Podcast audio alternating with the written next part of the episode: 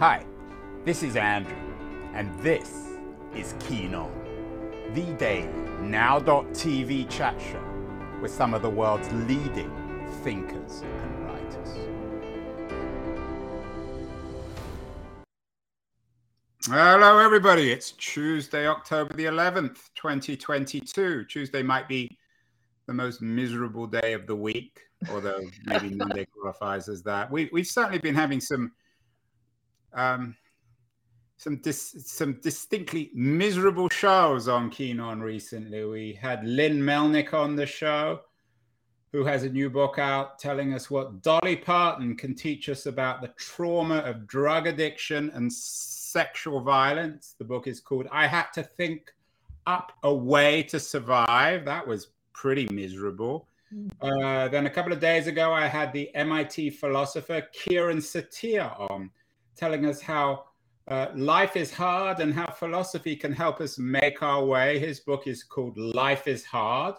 Um, and even the more positive people we've had recently, like Melissa Urban, um, who has a new book out, The Book of Boundaries. Here we have her smiling. I don't think she really smiles. She seems pretty miserable too. But I'm thrilled to tell you that today we're doing a really miserable show with a particularly miserable book and author. Um, Nora McInerny is the author of a new book called Bad Vibes Only and Other Things I Bring to the Table. She's a very successful author, and before Vibe, Vibe Bad Vibes Only, she was the author of the appropriately called No Happy Endings. On her website, um, she says at one point, Hi, I'm Nora, and we've got Nora talking to us from Los Angeles today. Hi, Nora. Tell us who you are. Who is this Nora McInerny?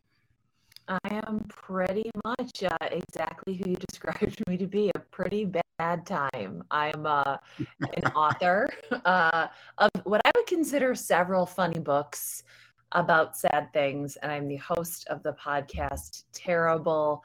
Thanks for asking, where I talk to people about their hardest life experiences and what they learned what they what they didn't learn what yeah, the long-term effects of it is so uh, i'd be a much more popular show. Terrible. Thanks for asking. I think i'm going to change it. Keen on is way too positive. It's very it's it's, it's good wordplay though. It's you know your name means yeah. you're you like something like but you've certainly uh, nora you've you've caught the zeitgeist. You're um your TED talk, uh, We Don't Move On from Grief, We Move Forward from It, has got almost six and a half million views. Do you feel that your, and I don't want to say shtick, your discourse, your ideas, your books, your podcast have somehow caught today's zeitgeist? I mean, I would hope so. I would hope so, but I think you know, it's I don't know if, if I would call it a zeitgeist. I think it's just a realization of what we have all always known, which is that life is wonderful. It is so amazing. It is so fantastic. It is so unbelievable. And it is so, so difficult. And if the last few years of sort of drinking from a fire hose of our collective suffering didn't sort of bring that into our broader consciousness, I don't know what would, but um, you know, I didn't invent this. This is just uh, this is just a, a fact of life, and it's also something that you know I'm American. I was raised in America.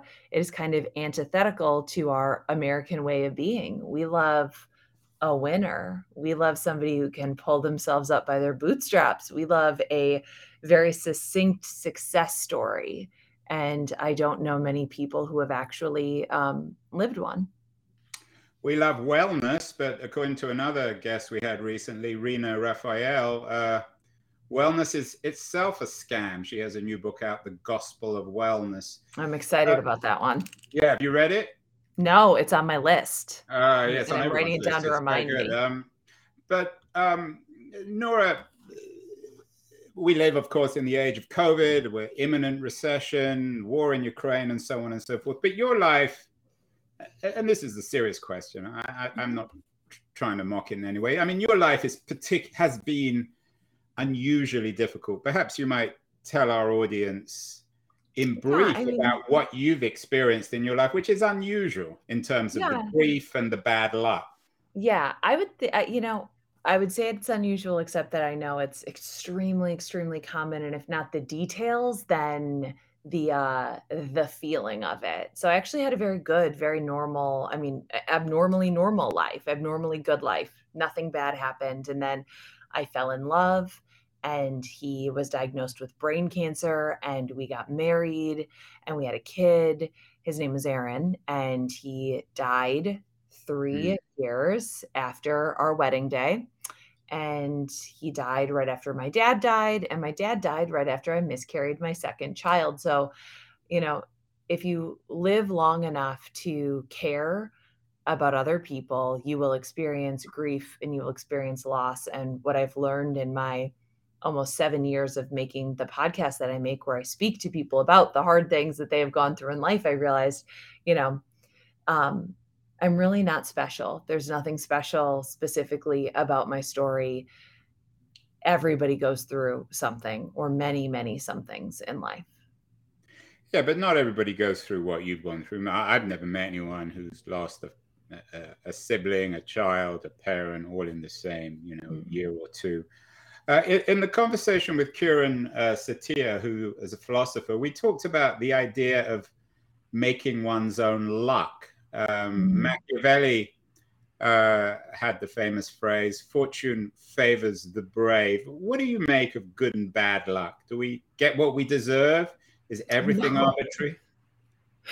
Uh, no, we don't get what we deserve. Uh, we don't get what we deserve. I, I think it's easy to think that when life is going well, right? Like, oh, I deserve this. I've worked so hard. But um, my husband didn't deserve brain cancer. I think once you experience the flip side of that coin, that whole philosophy falls apart really quick. I'm staying here in a beautiful hotel and I'm in downtown Los Angeles where right outside my door there are people who don't have homes and are, you know, sleeping in tents or just directly out on the street and there's nothing that I've done to inherently earn this life while they live like that.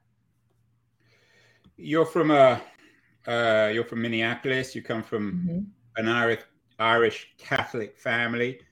Um, this experience of grief and of bad and good luck is generally in, in, in historic terms and as as a species has been made sense of in religion. Do you see yourself as a kind of post-religious thinker, writer, performer? Is religion important I, to you? I don't know. I mean, obviously, if I have to say I don't know, it's not important to me. um, but there's something I still, I feel like being raised Catholic and having that as sort of a foundational way of looking at the world has offered me comfort, even if it is not a part of my life. It is just not a part of my life. And that is not where I turned. Um, when this happened. It just isn't. It just isn't. But I also I I'm envious of people who have a deep faith. I'm very envious of them. I don't want to be considered a post-religious thinker or, you know, uh, a, a speaker. I I think that faith has been really, really helpful and a beautiful experience for a lot of people. I just cannot feel it. What do you think's gone wrong? I, I mean, it hasn't gone completely wrong with religion because there's still many yeah. religious people, particularly in America. But is there something missing? As, as religious as has religion missed the beat, missed the moment?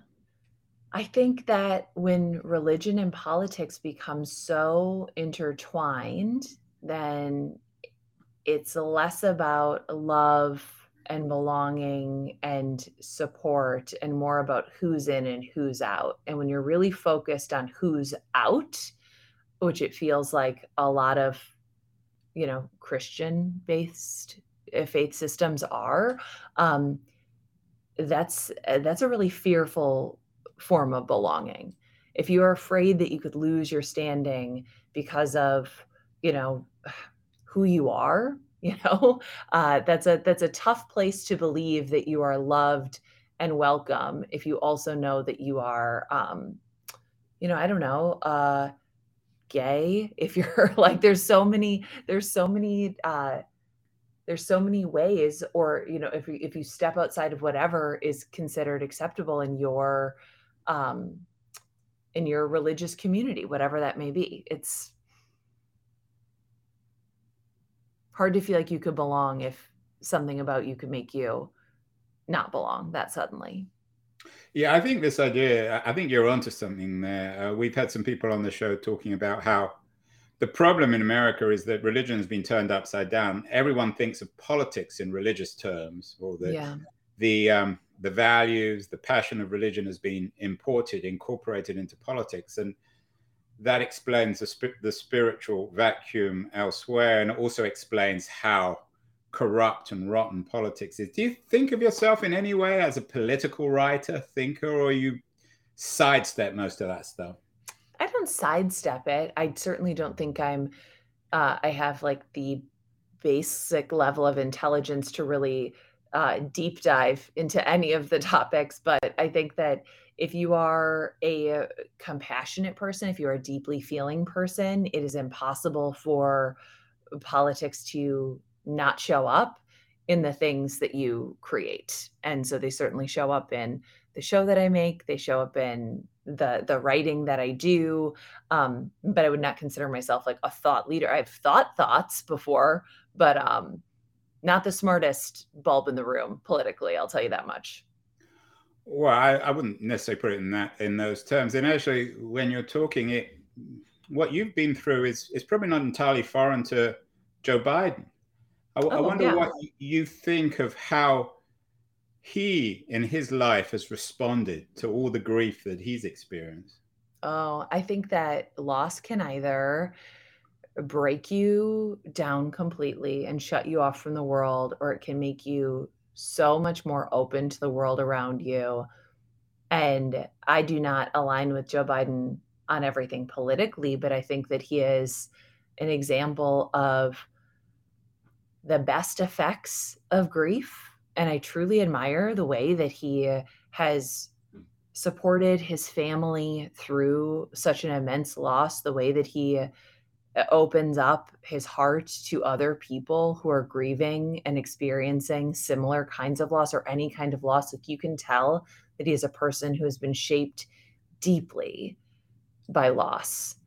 And when you are that kind of person and he works in politics but i will to go back to your first question are you political no matter what happens to you in life um in america like politics are involved so my husband died of brain cancer and um we were broke when he died because it's very expensive to be sick in america he worked until the day he died I worked through his sickness. Um, and when he died, I got three days of bereavement leave. So, you know, like, and then it's just like, get back to work, get back to work. I don't think people consider that a political issue, but uh, we don't have paid maternity leave here. We don't have uh, any sort of bereavement leave. So when you realize that, everybody experiences grief, but only some people get to grieve and get time and space to heal, even that is political. Yeah, and the the role of the state in recognizing grief, I think you're absolutely right. That's what distinguishes America from the rest of the world. I don't want to turn this into yeah. a, another boring conversation about Donald Trump, but he's certainly someone who's channeled grief in a very different way. When you think of the death of his brother, and the way he responded in terms of his relationship with his father, his brother, sounds as if in some ways his alcoholism and early death was a consequence of being bullied by his father. Do you think that men like Trump, in their unwillingness to acknowledge grief, um, are part of the problem? I don't think it's a necessarily a male problem. I think it's a cultural problem and it's one that affects men negatively if you are raised to believe that um, you know you're supposed to buck up and you can't cry and you're supposed to just like power through it man up like what does that do to a person what does that do to a child a boy to be told that the only way to be a man is to not have feelings is to not feel the sorrow that you are actually experiencing. It's uh, really sad to think about. Yeah, we had the Brookings scholar Richard Reeves on the show uh, last week. He has a new book out uh, of boys and men, talking about the cultural, political, economic crisis of men and boys in in our culture. Do you think that's one of the reasons why men and boys are? And again, one has to generalize here. Not all men and yeah. boys, but many men and boys are doing so badly, uh, and that women are more successful, more uh, successful, certainly in adapting to the current economic and cultural environment. Are women thriving right now? Well, some more than men, or uh, nobody's thriving. You think women are thriving more than men? That would be news to me. Well, that would be news maybe to my, me. Maybe, let me let me rephrase yeah. it. Maybe in our grief-laden age, maybe women are more able to make sense of our times. Do you, do you see a big difference between you? You you have a, a, a significant following. You're on a 20 tour uh, a 20 city tour of America. Do you have more female or male fans, or is it sort of? Oh, I, I would say 90% female, 90% female. Um, I mean, just from like, you know, I was in a, I think I was in a theater 400 people yesterday, and I think there were 10 men. So, and are they all uh, are they all sitting at the front? or at the back. They're all somebody's plus one. Somebody brought them there. And that's not because men have fewer feelings, but they are given fewer places to express them safely, I would say. And I am raising three sons, and it's important to me that they know that like they are also deeply emotional people and that is okay and that they have the same amount of you know space and resources to process their feelings as anyone else in our family. But um, I don't know if women are better at it or if we are also conditioned to take care of the feelings that the men around us um, are feeling and not addressing properly or not processing. And if we're just better at um, pretending that we're doing well. You have three boys, and you also have five books. Um, Three boys, five books, baby. Yeah, it's quite an achievement. Um, yeah. As I said, uh, there's the no vibes, no happy endings. Oh, uh, uh, it's okay to laugh. Um, the Hot Young Widows Club, which is brilliantly titled, and Bad mm-hmm. Moms. T- tell me about this new book, um, uh, Nora. Vad, uh, not Vi, uh, Bad Vibes Only, and other things I bring to the table. What are you? it's a series of essays. Yeah. What are you trying to do, or what are you saying in this book that you haven't said before that's different? Yeah, this book is not about my husband dying. This book is not about my husband dying. This is about all of the, not all of, but many of the other foundational situations that gave me bad vibes long before I met that man, long before he was sick, long, uh, long before he died. It is a response to this aggressively optimistic culture. And I talk about the um, the complicated, constantly contradictory nature of our modern existence, where we are trying to raise children to be kind and thoughtful and not obsessed with their screens while we're also staring at our screens the way that i am you know was raised to be a feminist and also care very deeply about how I look. um, the the absolute jarring realization that it has been 20 years since I graduated high school and I am no longer uh, of the age where I would be an ingenue. I am now definitely a middle aged mom.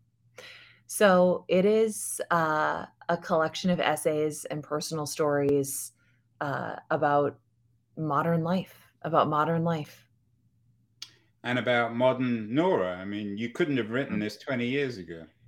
No, I definitely could not have. I definitely could not have. But I would also say that the these different versions of myself um, show up in the book as well. I mean, and as I said at the beginning on your website, you say, "Hi, I'm Nora." What does the Nora of 2022 know that the Nora of 2002 didn't know? Oh my God. Uh, how to pay taxes. Um, like mm. so much like you're you're literally not taught how to be an adult. You just get pushed out into the world. And the Should we be taught I, that kind of thing? Should there be classes at school on how to? Uh, someone's got to teach you. I don't know. I think it would have been nice to learn in school. I definitely didn't learn it from my parents. Got my first like big girl paycheck and was like, wait, what? Like, mm. but I have to, and I have to pay taxes after you already took all the money out. And your father wasn't around to help on? you, right? Yeah, yeah. No, he died later. He died later. He died recently, not recently, but eight years ago. So I was in my, I was thirty when he died, and uh I yeah, I had to, I, you have to learn how to be an adult. And what I did not know in 2002 is that life is going to be so much harder than I ever expected it to be, and so much better. Not like in spite of or because of the hard things, but with them. Like it's all connected. I had no idea. You talk about screens. You're quite active, like all of us, on um, on on social media. You have thirty thousand followers on uh, on Twitter, more than fifty. I quit 000. Twitter, so I have no idea what okay, those thirty thousand. Well, I haven't tweeted. You did have thirty thousand. Yeah, I don't blame you quitting. You got over fifty thousand on on Facebook. How do you think social media, which is so dominant, especially for younger people, how is this impacting our um, our experience in, in, in this dark world that you write about. Yeah. In so many ways, it has been wonderful. You can connect with people all over the world. At my show last night, there were two women who had met on the internet in like the year 2000 before social media existed. And these are best friends. They've been best friends for over 20 years because of the internet, but that was a different kind of internet. That was a different kind of internet and it was not so much a strange performance of what a life is, where each of us, myself included, is essentially producing, directing, and starring in a reality show of our own creation. That is weird.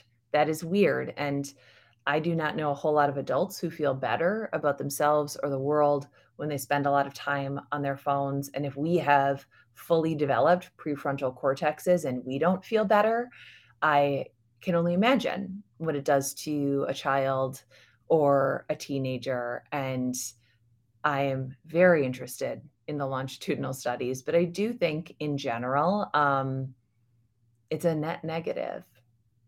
I do. How are you gonna? How old are your boys? Uh, they are one is we have a blended family, 21. We have a 16 year old girl um, a nine year old boy and a five year old boy. And, and, do you have policies on social media? You're going to discourage them from mm-hmm. using screens? Yeah, the older, the oldest one has never posted a thing. Uh, drives the girls wild. They can't find him. Uh, and the 16 year old does not have social media. Uh, she can get social media when she's 18. That is her prerogative, and the rest of them uh, will also not have it until that until they are 18. You wrote something uh, entitled uh, "So You Want to Do Something Meaningful with Your Life." A couple of mm-hmm. questions connected with that. Um, do you think all your writing and, and, and books like uh, Bad Vibes Only is, is that what the real meaning in your life is? Is that what you've achieved?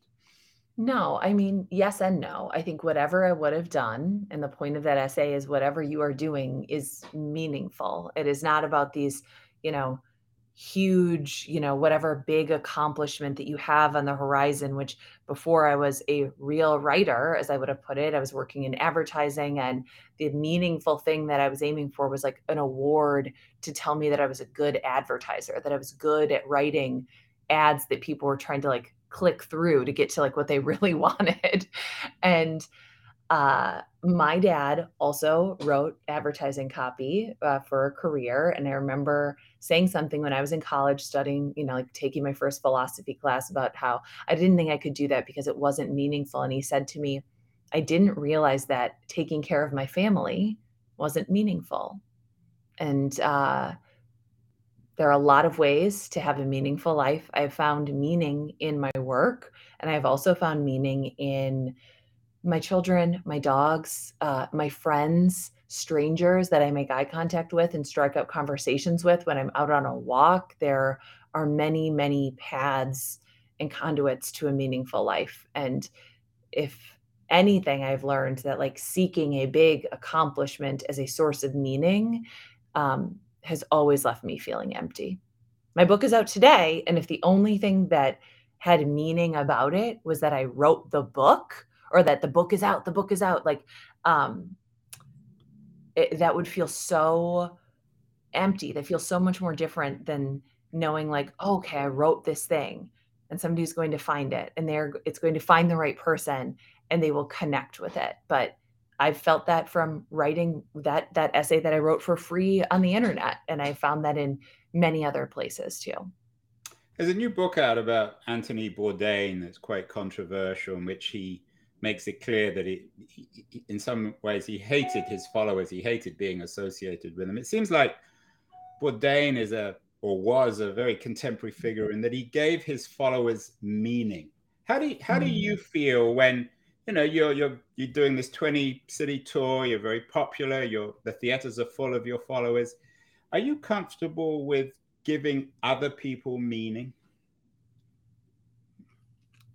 I don't know that i give people meaning. I think that people